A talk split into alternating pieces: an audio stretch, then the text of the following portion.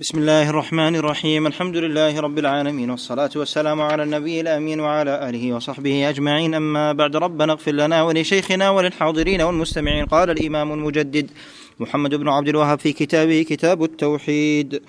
باب قول الله تعالى وعلى الله فتوكلوا إن كنتم مؤمنين وقوله إنما المؤمنون الذين إذا ذكر الله وجلت قلوبهم وإذا تليت عليهم آياته زادتهم إيمانا وعلى ربهم يتوكلون وقوله يا أيها النبي حسبك الله ومن اتبعك من المؤمنين وقوله ومن يتوكل على الله فهو حسبه عن ابن عباس رضي الله عنه قال حسبنا الله ونعم الوكيل. قالها إبراهيم حين ألقي في النار.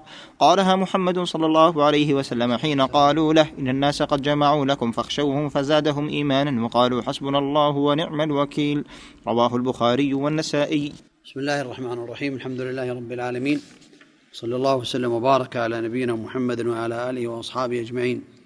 ذكر المؤلف رحمه الله تعالى هذا الباب باب قول الله تعالى وعلى الله فتوكلوا إن كنتم مؤمنين. الحقيقة أن التوكل كما ذكر العلماء هو اعتماد القلب على الله تعالى في جلب المطلوب وزوال المكروه مع فعل الأسباب المأذون فيها شرعا. لا بد من فعل الأسباب. فالتوكل على الله تعالى من أعظم الواجبات ومن أعظم واجبات التوحيد والإيمان ويقوم على ركنين. توكل على الله لا يقال له توكل إلا إذا اعتمد على ركنين اثنين اعتماد القلب على الله تعالى. هذا الركن الأول والركن الثاني العمل بالأسباب النافعة المباحة أو المأذون فيها. ومن توكل على غير الله وتعلق به وكل إليه وخاب أمله.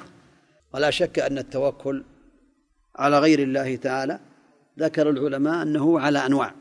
التوكل في الأمور التي لا يقدر عليها إلا الله كالذي يتوكل على الأموات والطواغيت رجاء مطالبهم وأن يعطوه كذا وكذا وأن ينفعوه أو يبعدوا عنه الضرر أو يحفظوه أو يعطوه الرزق أو يشفعوا له فهذا شرك أكبر مخرج من دين الإسلام. نوع الثاني التوكل في الأسباب الظاهرة. كمن يتوكل على أمير أو سلطان فيما أقدره الله عليه من رزق أو دفع أذى ونحو ذلك فهذا نوع شرك من الشرك الأصغر. يتوكل عليه يعني يعتمد قلبه عليه ولا يعمل بالأسباب. يعني كونه يعتمد قلبه على الله لكن هذا يتوكل عليه ولا يعمل بالأسباب. هذا نوع من أنواع الشرك وهو شرك أصغر. النوع الثالث وكالة جائزة. وهي توكيل الإنسان غيره في فعل ما يقدر عليه نيابة عنه لكن لا يعتمد عليه في حصول ما وكله عليه بل يتوكل على الله تعالى في تيسير أمره الذي يطلبه بنفسه أو نائبه. وذلك من جملة الأسباب التي يجوز أن يفعلها ولا يعتمد عليها ولا يعتمد على هذا الوكيل بل يعتمد على الله المسبب الذي أوجد السبب والمسبب لكل خير والذي يصرف كل شر سبحانه وتعالى. قوله تعالى وعلى الله فتوكلوا إن كنتم مؤمنين. هذا أمر من الله تعالى. أن يتوكلوا ويعتمدوا على الله تعالى.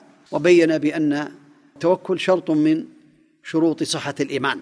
ولهذا إن كنتم مؤمنين. قوله تعالى إنما المؤمنون الذين إذا ذكر الله وجلت قلوبهم. وإذا تليت عليهم آياته زادتهم إيمانا. أثبت الإيمان للمؤمنين الذين إذا ذكر الله تعالى وجلت قلوبهم خافت وجلت خافت وخشيت من الله تعالى. قوله تعالى يا أيها النبي حسبك الله ومن اتبعك من المؤمنين. حسبك أي كافيك وكافي من اتبعك من المؤمنين.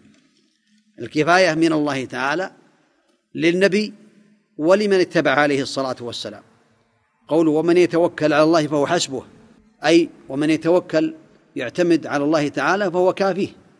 وفي حديث ابن عباس حسبنا الله ونعم الوكيل قالها إبراهيم حين ألقي في النار وقالها محمد صلى الله عليه وسلم حينما قال له الناس إن الناس قد جمعوا لكم فاخشوهم فزادهم إيمانا وقالوا حسبنا الله ونعم الوكيل.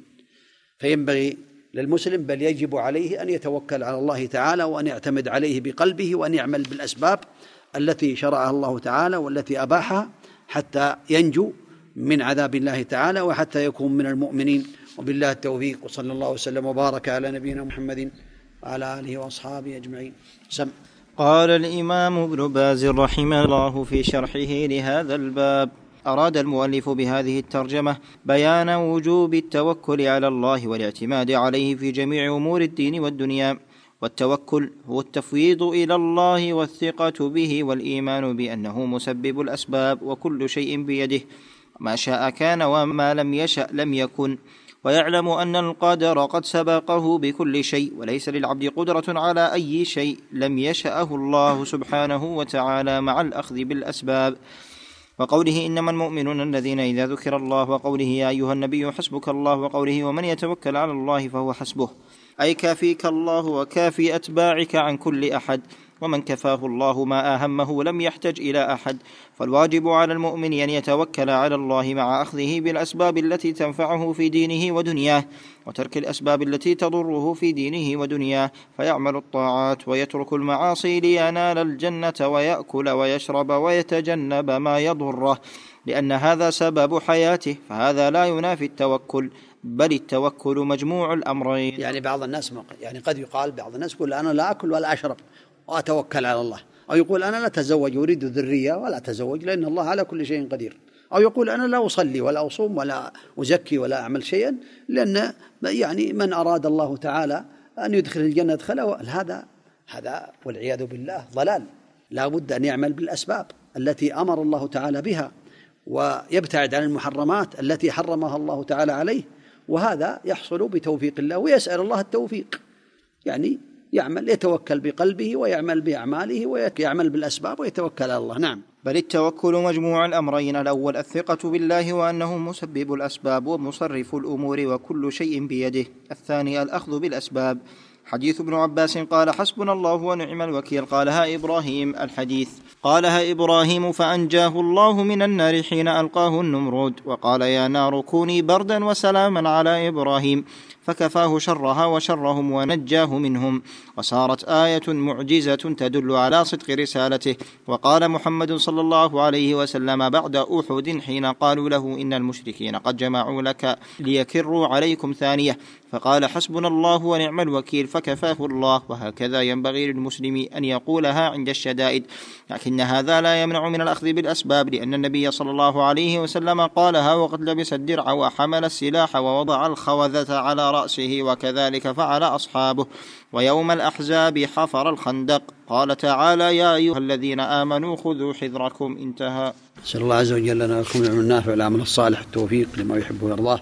صلى الله وسلم وبارك على نبينا محمد وعلى آله وأصحابه أجمعين.